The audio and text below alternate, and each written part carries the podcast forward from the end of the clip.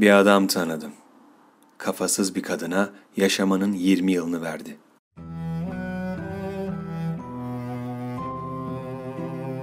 Her şeyi feda etti ona.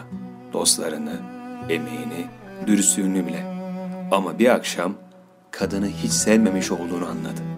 Canı sıkılıyordu. Hepsi bu. İnsanların çoğu gibi canı sıkılıyordu. Böylece karmaşa ve dram dolu bir yaşam yaratmıştı kendine. Bir olayın olması gerek.